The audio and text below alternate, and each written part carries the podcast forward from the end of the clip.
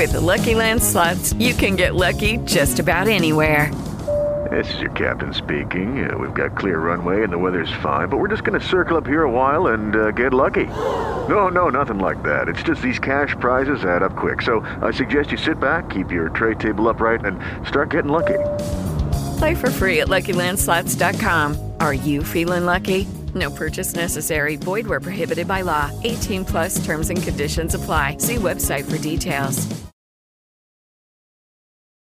C'è una statua a Londra, sulle rive del Tamigi, all'estremità ovest del ponte di Westminster, proprio di fronte al Big Ben. Una fiera e maestosa guerriera in piedi, a testa alta, su un carro da battaglia trainato da cavalli, brandisce una lancia pronta all'attacco. Quella donna è Boudica, il cui nome deriva da una parola celtica che significa vittoria. Quella statua è intitolata Boudica e le sue figlie, di Thomas Thornycroft, la sua memoria è giunta ai giorni nostri, resistendo duemila anni, perché Boudica era una regina britanna che, ai tempi dell'impero romano, osò sfidare l'impero romano.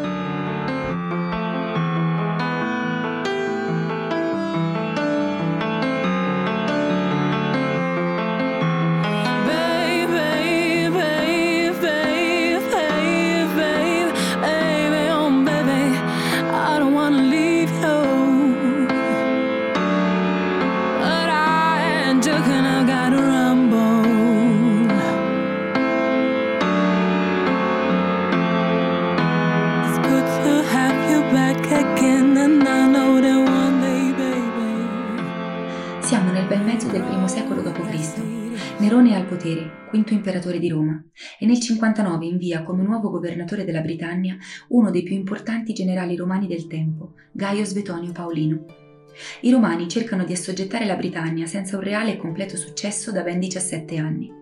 Serve dunque a Nerone un uomo feroce e spietato, che reprima una volta per tutte le numerose mai sopite rivolte delle tribù britanniche. Svetonio Paolino è la persona giusta.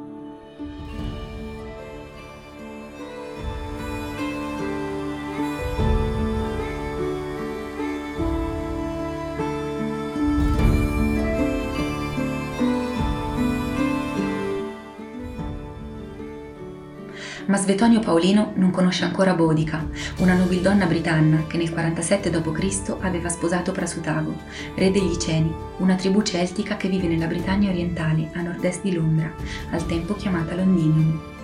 Sono gli storici Tacito e Cassiodione a descrivere Bodica come una donna britanna di nobile discendenza, dotata di un grande acume, dalla chioma fulva e di statura assai elevata. Cassiodione dirà che era di aspetto terrificante, il suo sguardo era fulmineo, la voce era aspra. Secondo Tacito, la giovane Boudica all'età di sette anni era stata mandata a vivere con un'altra famiglia nobile, presso la quale era stata istruita sulla storia e la cultura dei Celti e addestrata all'arte del combattimento e della caccia poiché è probabile che in Britannia anche le donne venissero preparate alla guerra, così da poter prendere il comando di una tribù e di un esercito esattamente come gli uomini. Per i britanni, infatti, la linea di successione alla morte di un re vedeva i eredi maschi e femmine sullo stesso piano, alla pari, come possibili eredi al trono. È proprio questo punto a scatenare l'inferno contro i romani, ma ci arriveremo tra poco.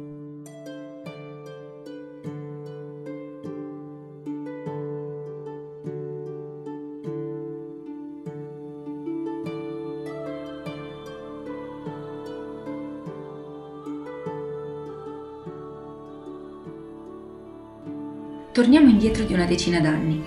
Boudica, che nel 47 d.C. ha circa 14 anni, fa rientro presso la sua famiglia e viene data in sposa a Re Prasutago, che è da poco stato insignito di tale carica in quanto filo romano, dopo la prima rivolta degli Ceni finita nel sangue. Prasutago sceglie di diventare un regno cliente, amico di Roma, in cambio dell'indipendenza nominale degli Ceni, almeno finché lui sarà in vita. Consente così alla sua gente di vivere in pace per molti anni e di avere salva la vita. Gli antichi romani, infatti, convinti della superiorità della loro cultura, applicavano due metodi per assoggettare i popoli conquistati. Quello di affascinarli, mostrando loro gli agi e i traguardi raggiunti dalla raffinata società romana, esportando nel vero senso della parola il modus vivendi romano, oppure la spietata repressione di chiunque osasse opporsi e ribellarsi. I britanni non avevano mai accettato l'invasione romana, che li aveva privati delle terre, delle loro tradizioni, della libertà.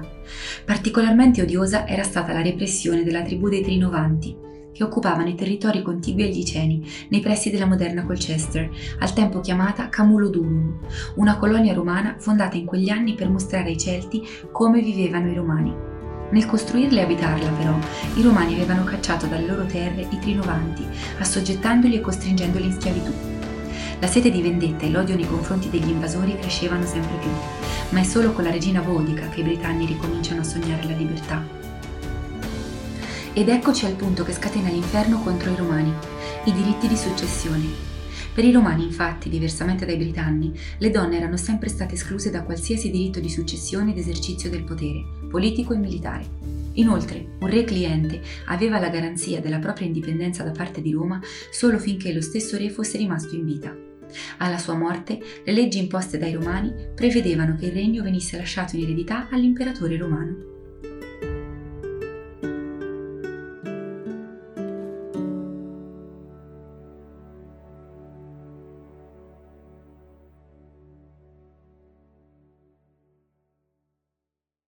Passano gli anni, arriva il 60 d.C. e con esso il giorno della morte del re degli Iceni, Prasutago, che con Bodica aveva due figlie dirette eredi al trono degli Iceni.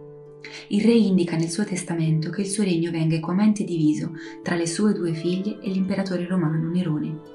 Ed è qui che, secondo Tacito, sono gettati i semi della ribellione di Bodica e dei Britanni. I romani, infatti, non solo non rispettano le volontà di Prasutago, ma, forse per ordine dell'arrogante procuratore Catone Deciano, saccheggiano e devastano i territori degli Iceni.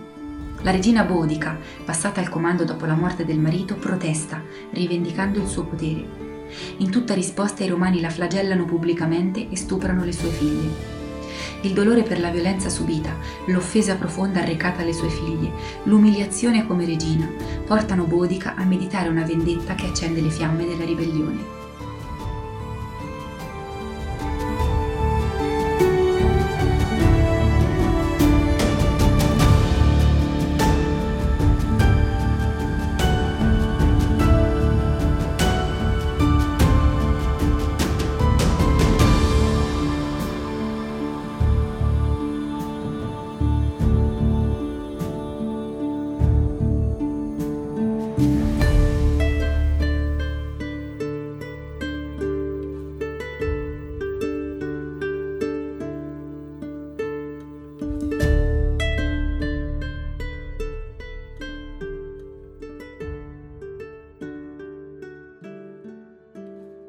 Bodica, regina legittima e pienamente riconosciuta da tutti i guerrieri iceni e britanni, si allea così con il re dei Trinovanti, la tribù vicina assoggettata dai Romani, e decide che la colonia di Camulodunum sarà la prima a cadere. Bodica ha un solo scopo, la completa distruzione di ogni traccia romana sul suolo britannico. Una regina fustigata, le sue figlie stuprate, le terre confiscate, l'identità celtica perduta. A questo punto Bodica è pronta a combattere fino alla morte.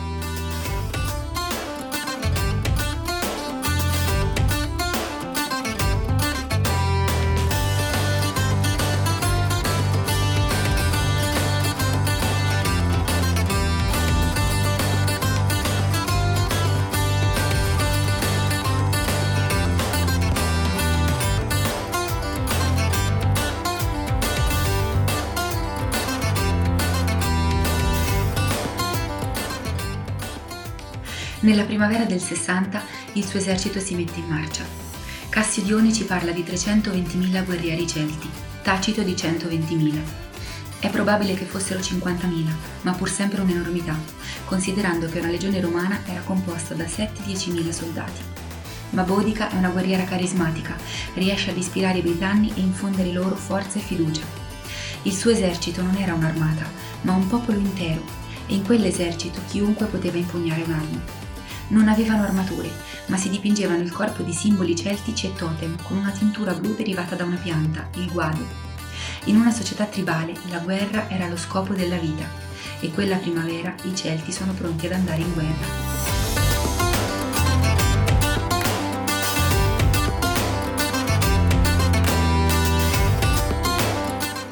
Un mare umano percorre le terre britanniche verso sud e trova Camulodunum priva di qualsiasi difesa. Nessuna cinta muraria né fortificazioni, pochi veterani romani a presidiarla armati alla leggera e totalmente impreparati. La città è messa a ferro e fuoco dai britanni, tutti sono trucidati senza pietà e il tempio al divo Claudio, l'imperatore morto da poco, viene bruciato insieme a tutto il resto della città. La violenza della distruzione è tale che ancora oggi, scavando qualche metro nel terreno nella zona di Colchester, si può trovare traccia di quell'incendio che fuse insieme legno, vasellame, persone.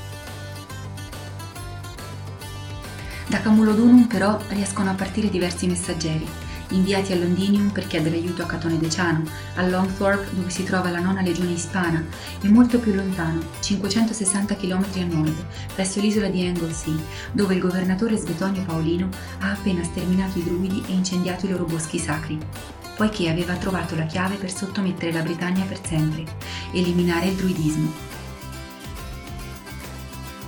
Svetonio Paolino riceve il messaggio quando Camulodunum è già caduta. Non lo sa ancora, come non sa che, dopo Camulodunum, anche la nona legione è stata sterminata da un attacco a sorpresa pianificato da Boudica. Il fatto che una legione romana potesse essere sopraffatta da una tribù celtica, per di più guidata da una donna, era inconcepibile e inaccettabile. Svetonio si dirige dunque verso Londinium, anticipando le sue truppe per non fiaccarle e sapendo che ha di fronte alcuni giorni di viaggio.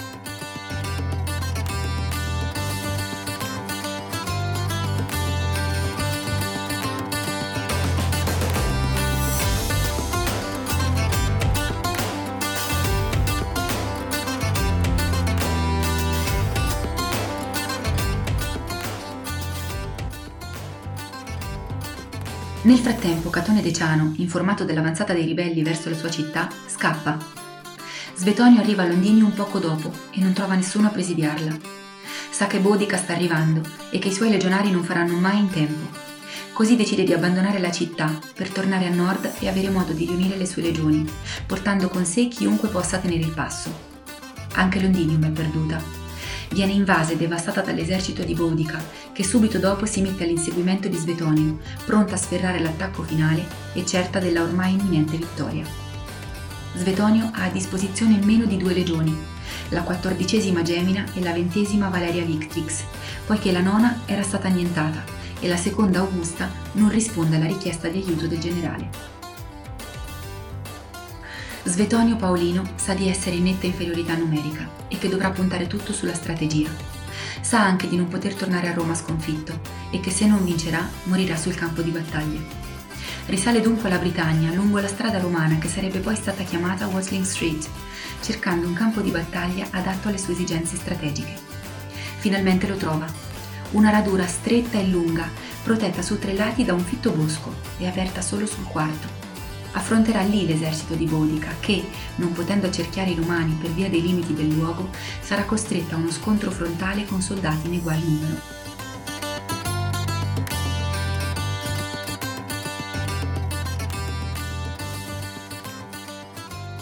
I Celti erano un popolo bellicoso e fiero, ma la forza militare romana era infinitamente più avanzata e letale. I legionari romani erano una vera macchina da guerra. Indossavano elmi e armature di acciaio, calzari chiodati per non scivolare sul campo di battaglia, scudi potenti armati di un cuneo centrale, giavellotti e spade. Ma, soprattutto, la loro disciplina militare era ferrea e incrollabile, sempre accompagnata da una piuttosto ragionevole convinzione di invincibilità. Così, annullata la superiorità numerica del suo esercito, Bodica vede i soldati romani sopraffare il suo popolo, che viene brutalmente annientato dopo alcune ore di combattimento. Il sogno della libertà svanisce dolorosamente. La repressione di Svetonio Paolino sarà così terribile e severa da indurre lo stesso Nerone, che pure non brillava per magnanimità, a rimuoverlo dal suo incarico. Da quel che sappiamo, Bodica non viene fatta prigioniera né muore in battaglia, ma stando a Tacito si avvelena per non cadere nelle mani dei nemici. Non abbiamo testimonianze sulla sorte delle sue figlie, forse anch'esse morte in battaglia, forse no. Boudica viene sconfitta, il suo popolo definitivamente assoggettato. Ma la sua volontà incrollabile, il suo carisma, il suo coraggio, la sua determinazione nel combattere per ciò che le spettava di diritto, per la libertà del suo popolo e la dignità della sua cultura, rimarranno impressi per sempre nella storia e nella memoria del mondo.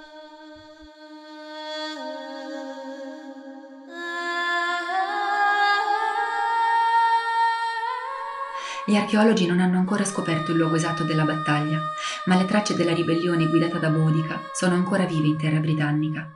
Riposano in quello strato rosso di terra bruciata, rosso come i capelli della regina guerriera che osò sfidare la più grande potenza del suo tempo e che divenne il simbolo della lotta contro ogni oppressione.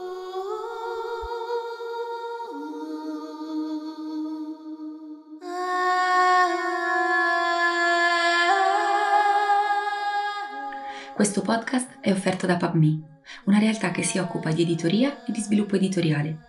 Pubblichiamo libri di vario genere, dal romanzo rosa, giallo, thriller, noir, dalle tematiche sociali e storiche alla saggistica e alla letteratura per l'infanzia, poiché gestiamo l'attività editoriale attraverso singole collane dedicate a generi specifici, collane alle quali è sempre possibile presentare i propri iscritti se lo si desidera i nostri titoli sono disponibili in formato ebook e cartaceo su tutte le librerie digitali, da Amazon a Kobo a Google Play ad Apple e molte altre. Se ti va, puoi venire a trovarci visitando il nostro sito pubme.me oppure sui nostri profili social Instagram, Facebook, LinkedIn, Twitter e Telegram.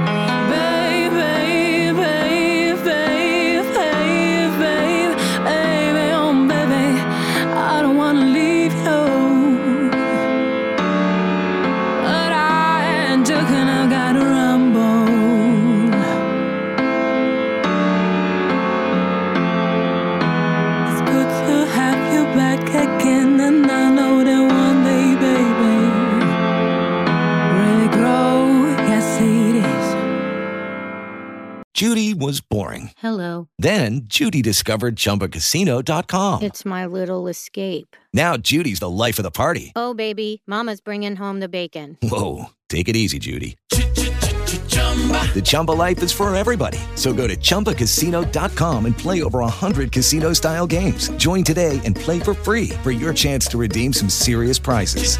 chumba ChumbaCasino.com. No purchase necessary. Void where prohibited by law. 18 plus terms and conditions apply. See website for details.